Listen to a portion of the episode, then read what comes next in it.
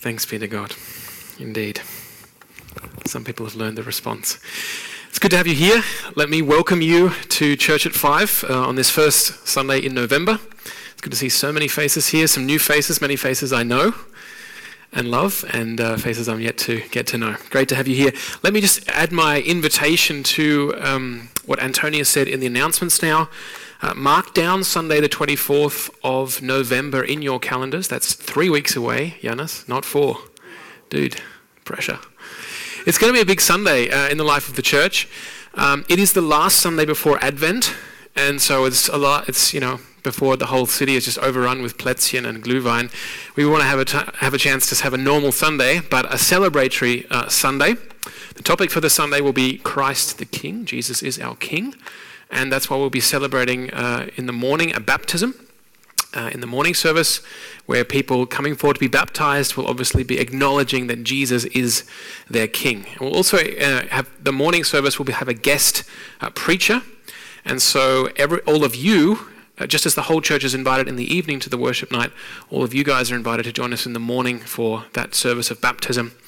And uh, our plan is then to open the, the new rooms that have been renovated on the other side of the street for lunch and or coffee all through the afternoon until uh, the worship night kicks off here at church at 5 at 5 p.m. So it's going to be a great, great Sunday. Um, I was talking to some friends today about um, yeah, just about how we can spend our Sundays together as Christians, that we don't have to have just a very short service the middle, at the beginning of the day and then kind of the rest of the day is our day, but it's the Lord's day and it's good to spend, at least at times, uh, the whole day in the company of the Lord's people and fellowship with them and uh, in His presence. So we hope that the 24th of November will be a, a great Sunday and a Sunday to remember. Alrighty, we heard uh, the verses tonight. This is our third message in the book of Colossians. And if you remember two weeks ago, I said I was really excited uh, to study this book of Colossians on Sunday evenings um, here at Church at 5, and I am excited. Um, but tonight, I almost feel a little bit heavy with the message that I have for you guys. Um, a message that I was just changing around before the service because I just I felt that the Lord wanted to wanted me to say something else or, or place the focus uh, somewhere else. And it's um, it's a it's a phrase that you'll hear I think fairly often, or certainly if you grow up in the church, that um, you should never preach a message to other people that you haven't already preached to yourself. And uh, that's certainly a wise piece of advice. Um, for any teaching within the church, we become hypocrites when we teach other Christians things that we don't haven't taken on board ourselves. But I, f- I feel in a particular way that this message this evening is also uh, directed towards me. I don't know if you guys know that kind of spiritual experience when you see when the Lord is putting something on your heart, um, perhaps for others, maybe a group that you lead, a small group, a home fellowship, or whatever, but you also really realize, well, that's, that's really for me as well. Uh, so that's certainly the case tonight. And um, we, we heard the verses. We're going to be speaking tonight about a what is it, a mature Christian church? What is a mature Christian church? And uh, the verses that, that um, Richard read for us from Colossians 1 9 through 14 are basically Paul's, Paul's outpouring of his heart in prayer for the church at Colossae that they be a mature Christian church. So, before we jump into the verses this evening, just think about what, what comes to your mind when you hear that phrase, a mature Christian church. What is it? What would be the marks of, an, of a, or the, the characteristics of a mature Christian church? And think about it also um, in a personal way. Um, I had my birthday last month, and another year has gone by. Um, and yeah, I don't know um, I don't want to be facetious, but I feel like I'm getting into that level of my, or that stage in my own life where birthdays are not really the kind of thing I want to celebrate anymore. You know? The kind of thing I'd rather forget. I got one guy joining me over here in that. Um, but yeah, it, it, does offer you an opportunity to kind of think back. Well, there's another year of my life gone by, and the older you get, the more you think back and think, "Wow, that was so long ago." At that period in my life, I see so many people here who are probably in their mid 20s, and I kind of think that I'm in my mid 20s but I'm not anymore. And it gives me an opportunity to think, well, have I matured in these last 10 years? I hope so. I hope so. The Bible says that grey hair is a sign of wisdom. That's, not, that's a proverb. That's not a universally true statement. It's a proverb that should be true. And uh, I hope it will be true. Well, I hope it is true for me.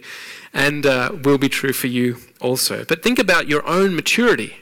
Do you sense in your Christian life um, a, that you're on a trajectory, that you're moving forward in maturity, in depth of faith, in the depth of the knowledge of God, in the way you live your life? Are you seeing yourself put to death old habits, habits that are keeping you from serving the Lord? Are you seeing yourself put to death sins which are destroying or, or disturbing your relationship with God and with others? And do you see that not only in your own life, but in the life of the church? That's what we want to be looking at this evening. What is a mature Christian church?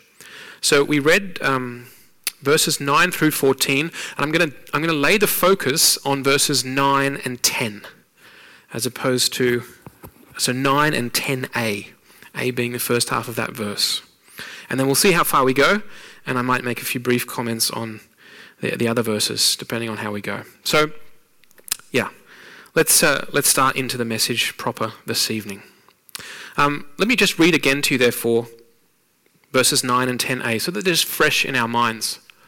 And there we have them indeed in the ESV. I'll be reading, however, from the NIV. And uh, maybe that's a help to you as you hear these verses. You can compare them to the ESV on the screen behind me. So Paul writes, Colossians 1 9, For this reason, since the day we heard about you, we've not stopped praying for you. We continually ask God to fill you with the knowledge of His will through all the wisdom and understanding that the Spirit gives, so that you may live a life worthy of the Lord and please Him in every way. So, Paul has given thanks, that was last week. Paul has given thanks for the Colossians response. The Colossians, that is, this church of people at Colossae, has been created by the preaching of the word and by baptism. So, faith and baptism. A church has now been created in response to the gospel, and Paul is thankful that this church has begun to bear fruit, fruit that comes from the gospel. And he now, he now shifts his focus from looking back on what's happened, and he shifts his focus onto what's now sort of um, the, the, the important thing. The important thing is that this Colossian church continues on the way they have started, that they, that they grow that they mature together. And again, you can think about this in, in terms of our church. Our church here was not planted where the gospel had never been preached before. The gospel has been preached for a very long time here in Germany, but our church started some 25 years ago in two months' time. And we can be thinking about how are we are we seeing the fruit that comes from the gospel here? Or we can think about, um, just came to my mind now, Church at Five, a congregation planted just three years ago in October of 2016. Are we seeing the fruit that comes from gospel proclamation? I think we are. I'm very, um, very thankful for what God has been doing here at this church in the last three years. And now, are we willing to hear Paul's word about what is, what is, um, what is the phase that we are now entering into as a church and as a congregation, namely that we continue on the way that we've started out, that we grow and that we become mature. Now, this sentence, just to back up for a moment, all the way through from verse 9 to 14, is one long sentence, quite complex in Greek, and uh, it's broken down into three parts. And I've read you now the first part, which is Paul's prayer for the church at Colossae. And I want, I want it to be Paul's prayer or, or Jesus' prayer for our church here this evening. So, firstly, notice that Paul is praying for churches. Very simple, uh, very practical. Paul has never been to Colossae. He knows a few people in the congregation, and yet Paul's life as an apostle, as a minister of the gospel, as a Christian, is characterized by praying for churches. That was his ministry that he was devoted to prayer and the word. And I think I don't want to dwell on it too much tonight. We've had a series here about prayer. Um, but just think of this Paul's in Rome, many, many, many miles away from Colossae. He's also got churches in Philippi, in Thessalonica, in Corinth, in Athens, in Ephesus, in Galatia on his mind. And yet he can write, and it's not meant as just Christianese, it's not meant as some nice sentiment. He can write and say, From the first, since the day I've heard of you, from, I've heard about you guys, I have not stopped praying for you. And so can I, can I ask you, based on that uh, sentiment, Will you pray for your church? Will you pray for this church? Let us be following in the example of the Apostle Paul here and cultivating a lifestyle and a habit of prayer. Now, it's a phrase I'll come back to tonight. I want prayer here to be a habit of grace. That is um, not a duty and obligation, first and foremost, that we feel uh, forced into or pushed into but rather some, a habit which is established in our lives based on grace. Because we have received so much from the Lord, because uh, we have seen the Lord's heart, that therefore we respond to this grace in the way we live our lives.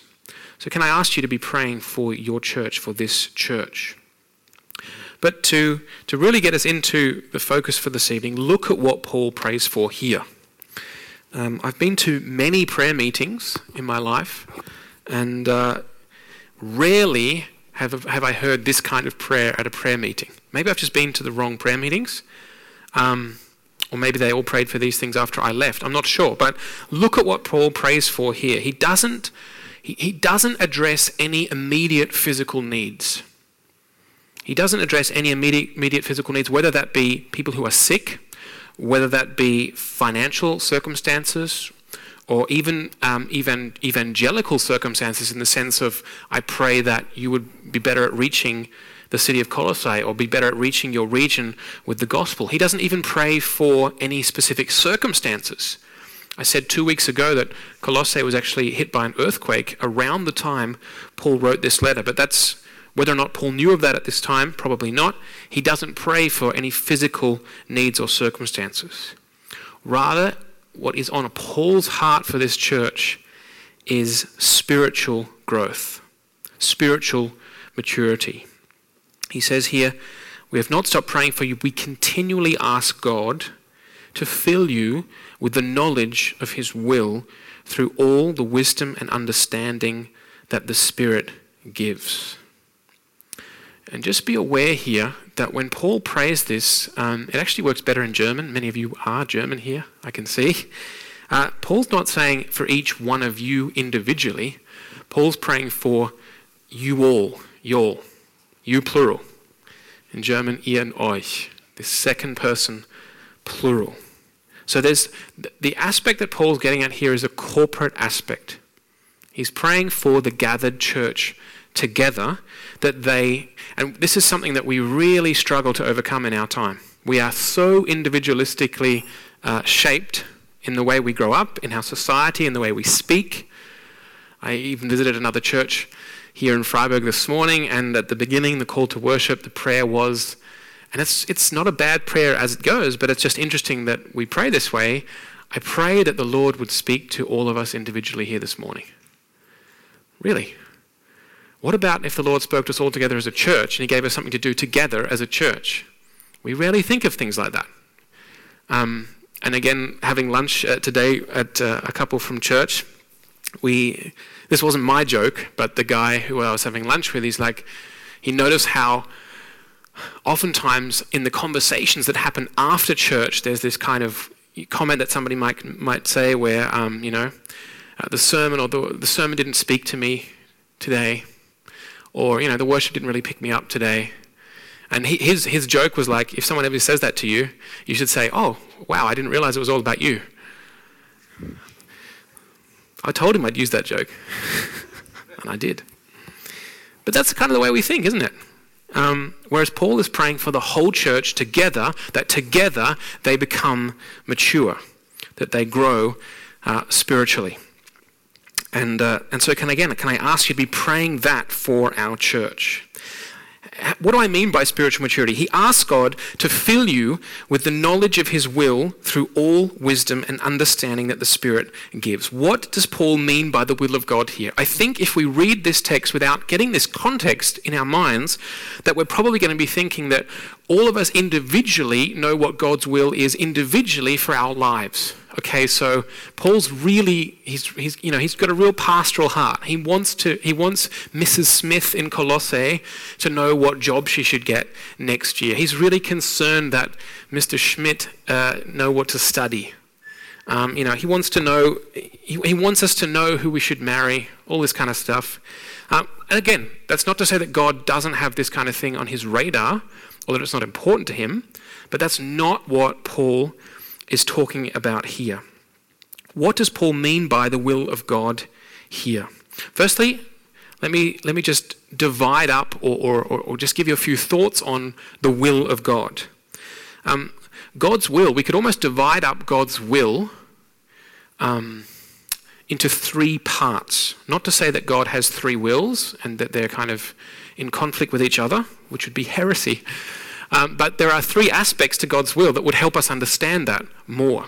So the first one is God has what we call his preceptive will. You probably know the noun precept, it's like a commandment. This is the clear, revealed will of God in Scripture. For example, in the Ten Commandments, this is God's preceptive will. God does not want us to steal, to kill, to commit adultery, or idolatry. That's God's will uh, we're able to break God's preceptive will. God doesn't want us to steal, but we can steal. So his will, his preceptive will is breakable. I can kill and commit adultery and steal. I will face the consequences, hopefully, but I can break this kind of God's will, this preceptive will. And indeed, as Christians, we should know God's preceptive will. And that, that is just the invitation to you to cultivate a habit of knowing the scriptures, of reading the scriptures. I, I have been confronted by uh, people in this church and in other churches numerous times in the last three years who are like, I wonder what God's will is for this situation. And it's simply a case of them not having read the Bible, where it's very clear what God's will is for this or that situation or for this or that behavior. God's preceptive will. And then there is God's, what we call God's decretive will. Decretive will. Uh, you probably know the noun decree. That is, God has decreed that something should happen. This will can't be stopped.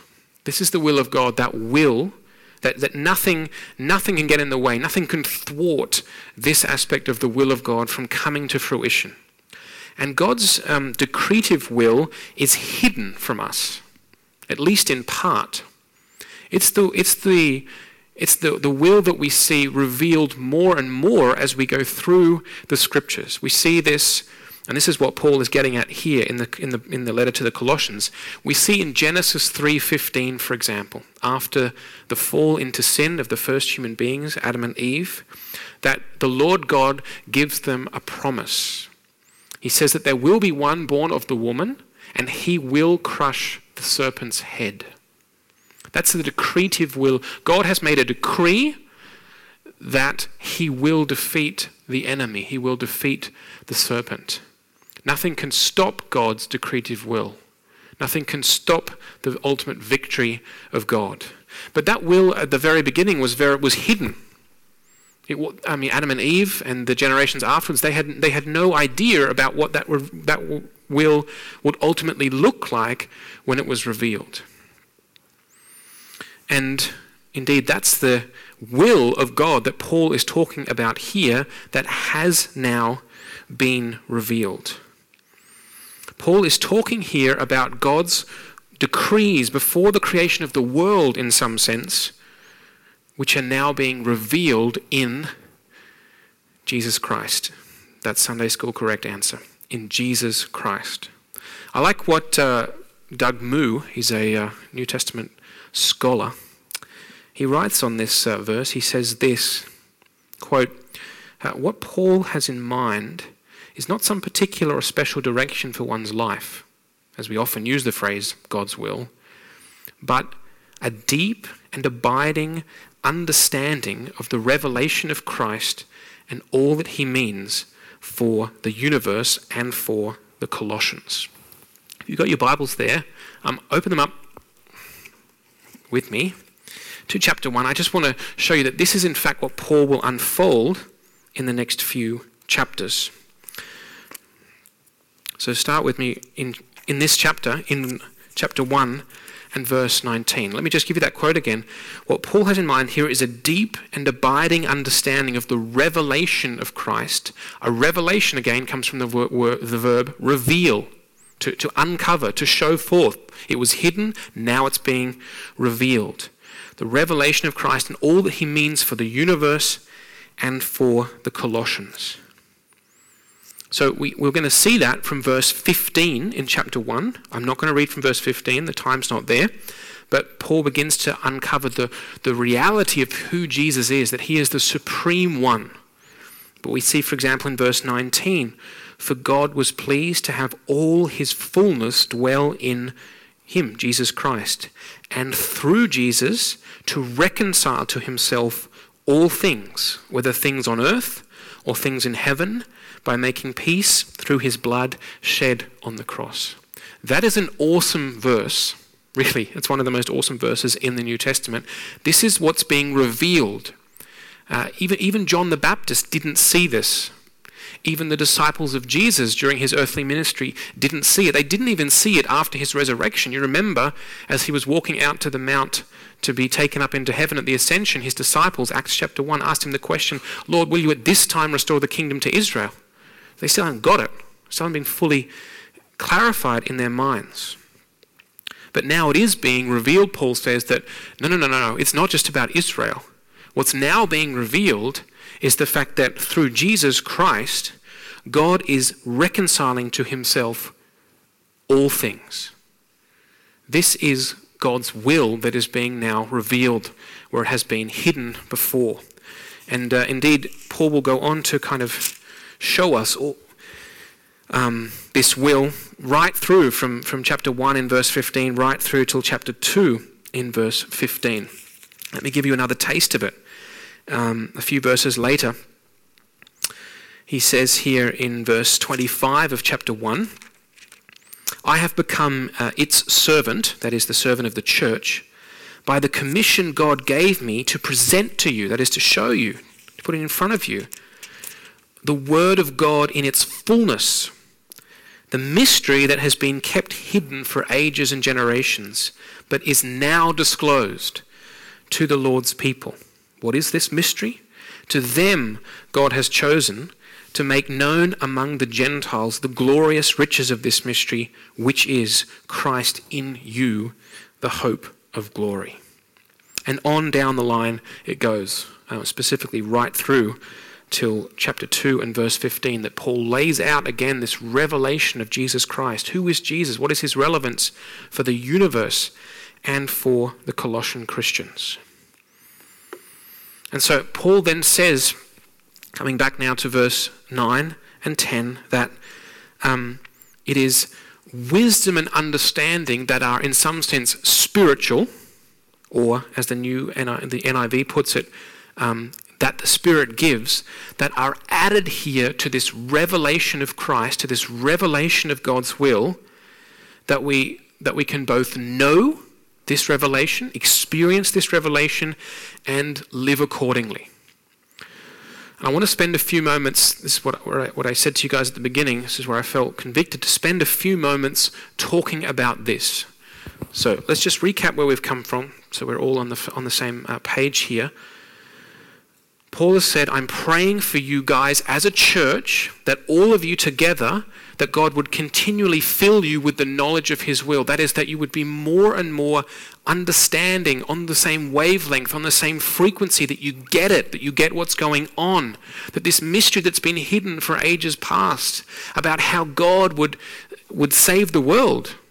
That sounds a bit Hollywood, but there, there it is. But save the world. He's going to reconcile to himself all things, whether things in heaven or things on earth, and he's going to do that through Jesus Christ. How is he going to do that through Jesus Christ? He's going to do that through the blood of Jesus Christ shed on the cross.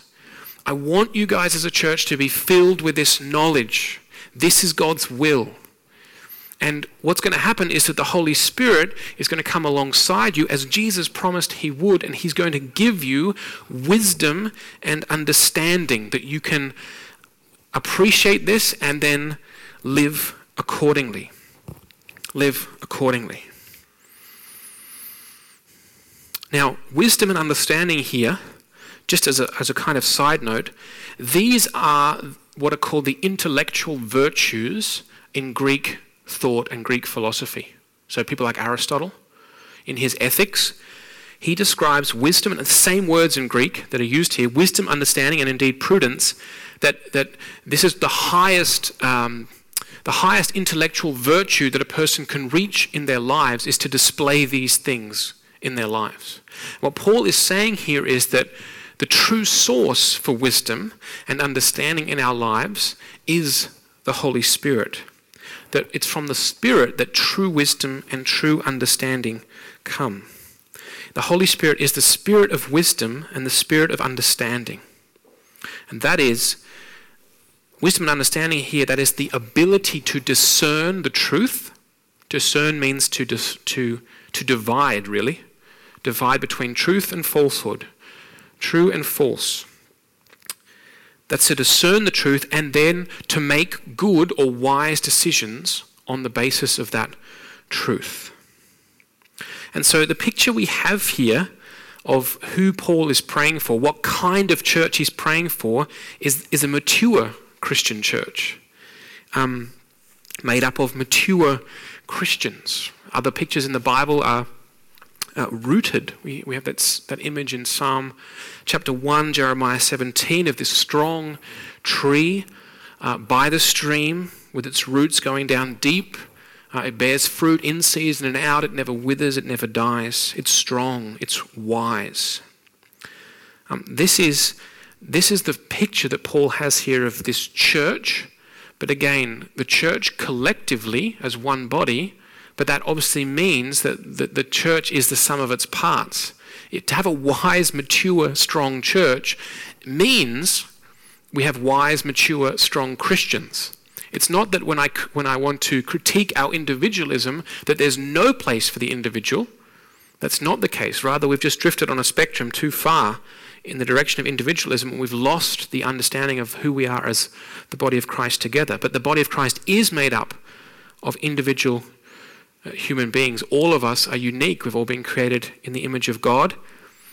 And it's in our diversity that we fully represent that image. So, that of the mature, the picture we have here is that of the mature Christian, rooted, strong, and wise. Now, just me, let me share with you a couple of examples of, some, of a few things that happened to me recently in my life. Um, a day in the life of a pastor. I don't know. Sounds like a podcast. Now, I mean, these are pretty silly examples, really. Um, I was in a meeting at the church re- recently, and somebody read a psalm. A, a, like, no, somebody said, "Okay, the Lord is putting a psalm on my mind," uh, and they were able to quote the the, the, the Wortlaut, the words of the psalm, but they didn't know where it was from. And there were about 15 or 20 of us there, and then they turned and looked over at me and said, Sam, you should know. Why should I know? Because I'm the pastor. I got it wrong.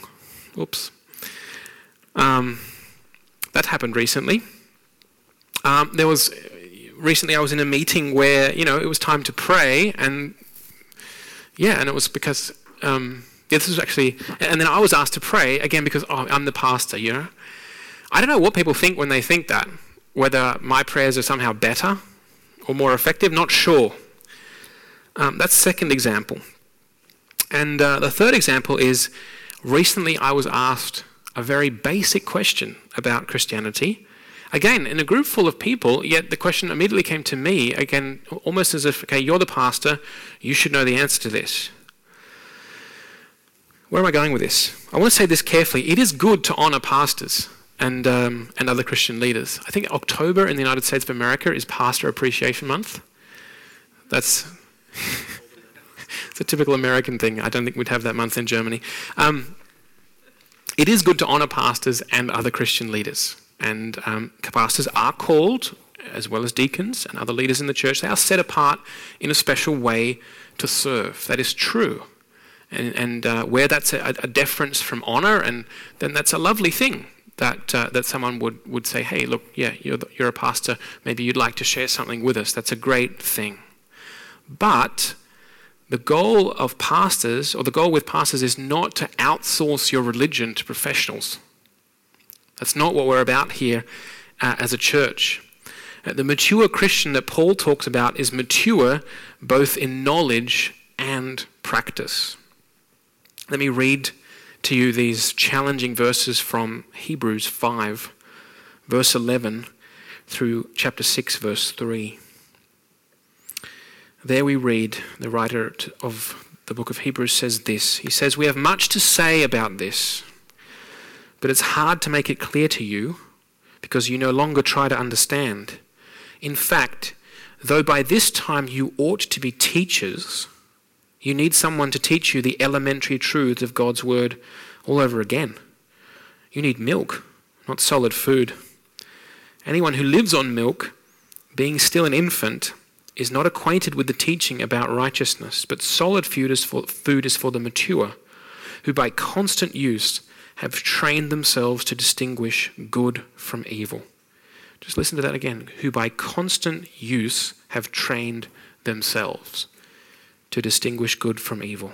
Therefore, let us move beyond the elementary teachings about Christ and be taken forward to maturity, not laying again the foundation of repentance from acts that lead to death and of faith in God, instruction about cleansing rites, the laying on of hands, the resurrection of the dead, and eternal judgment. Apparently, these are all basic things that we should, we should be able to move on from because we've all got it.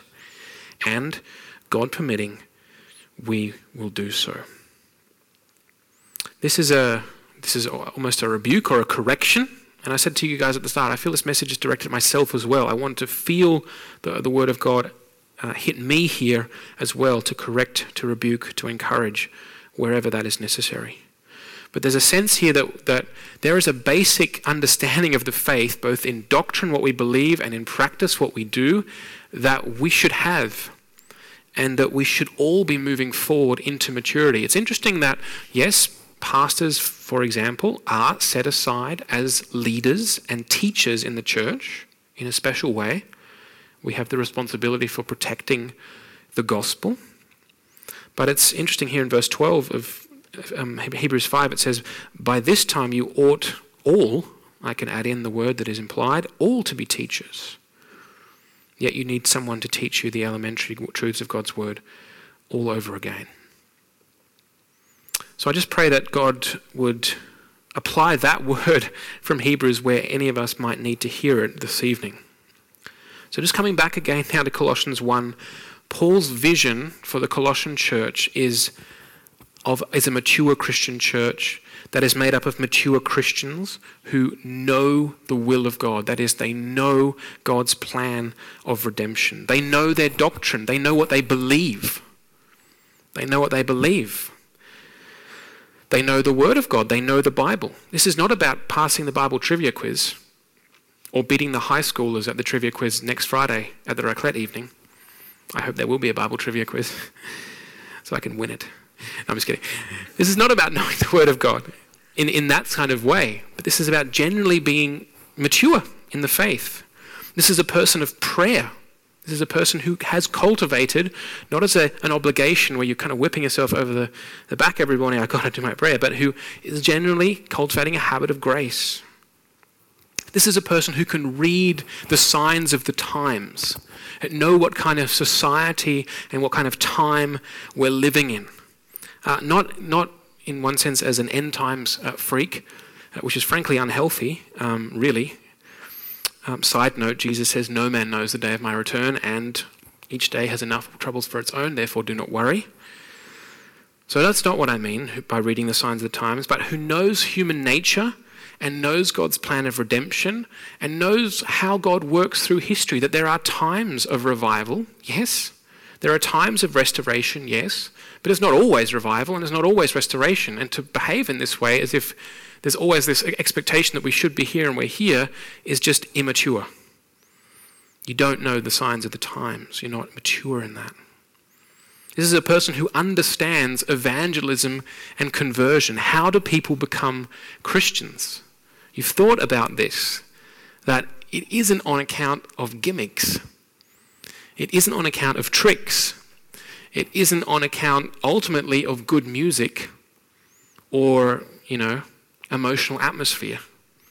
That really, it's as Paul writes and as Jesus modeled for us, it's by hearing the truth and believing the truth. That people become Christians not by manipulation and not by praying a sinner's prayer or filling out a card, but by faith in Jesus and by baptism. That's the model that's given to us. those are the tools that are given to us. Go into all the world and make disciples of all nations. How? By baptizing them in the name of the Father, Son, and the Holy Spirit, and by teaching them to do all that I've commanded you, Jesus Christ. People who are not constantly distracted by this fad or this idea or this movement. And God knows the Christian world is full of fads and movements and ideas. Who doesn't buy into the latest book which comes out and says, We've done it all wrong for the last 500 years, the last 1,000 years, the last 1,500 years, and finally, I've got it. And if you do it this way, it'll work. Ridiculous. Somebody who knows what, what true doctrine is, again, not as a head knowledge thing, but as a, as a, as a a motivator, a driver to joyful Christian life. And they can discern what we heard about in Hebrews between good teaching and, and, and worthless false teaching that's just like chaff blowing on the wind that can give no hope.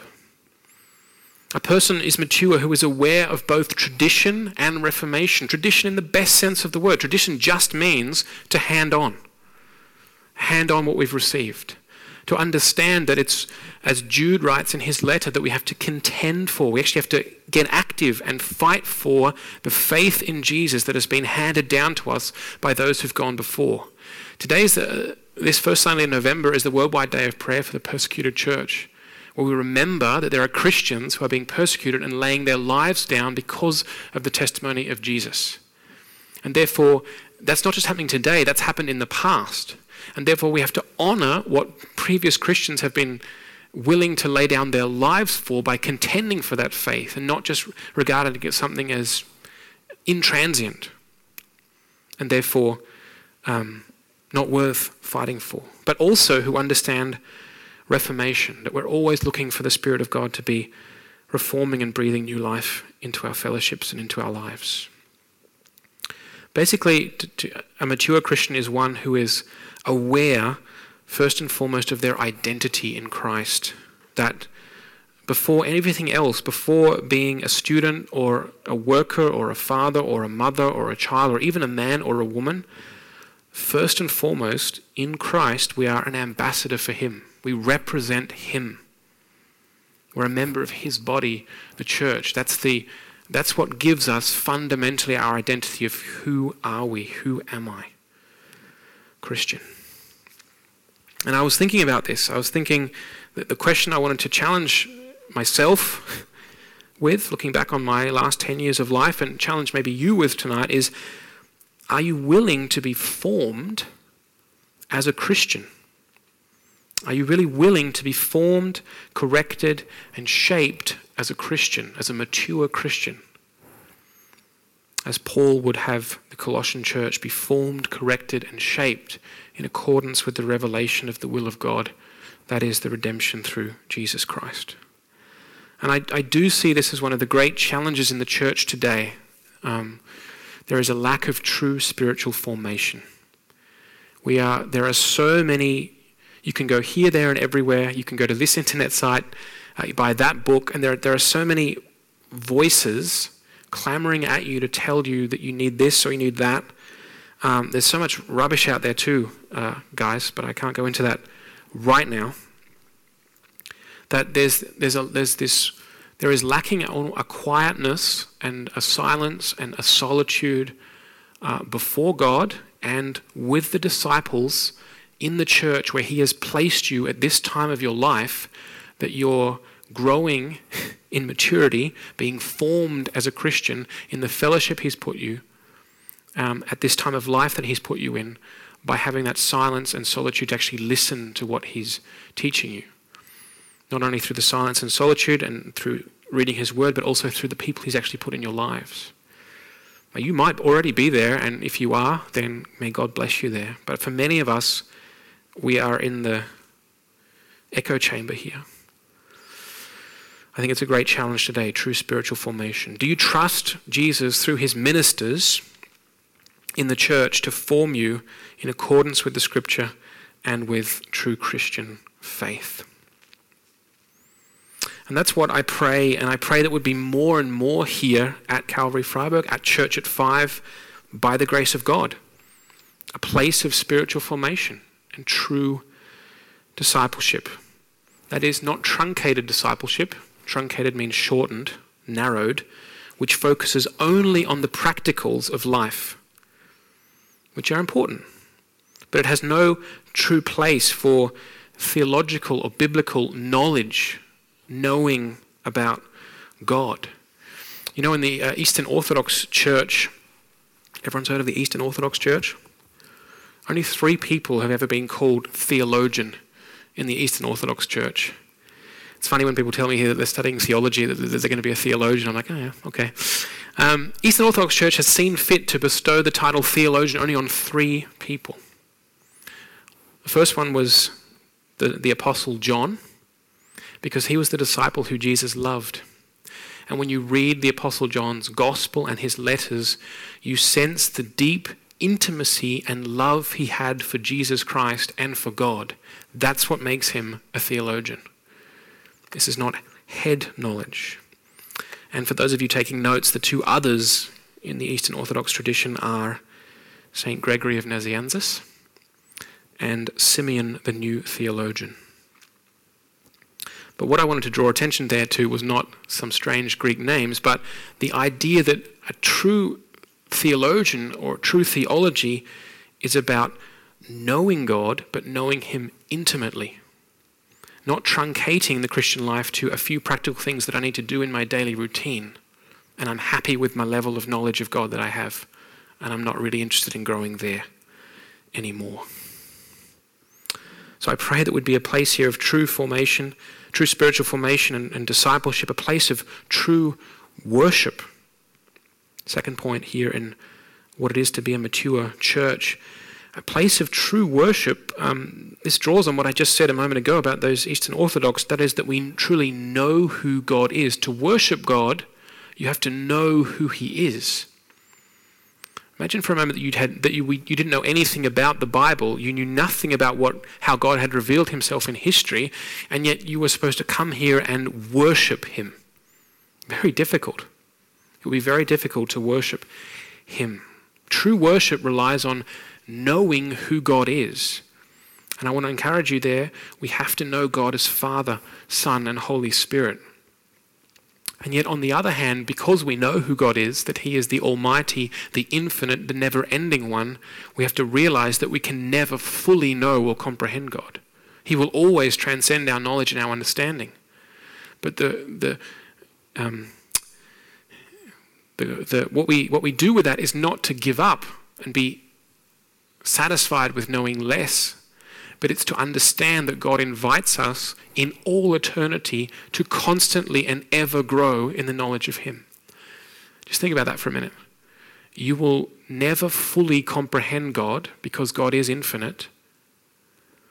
That means that in all eternity, you will always grow in the knowledge of God. There will always be more of Him to know, to treasure, and to enjoy.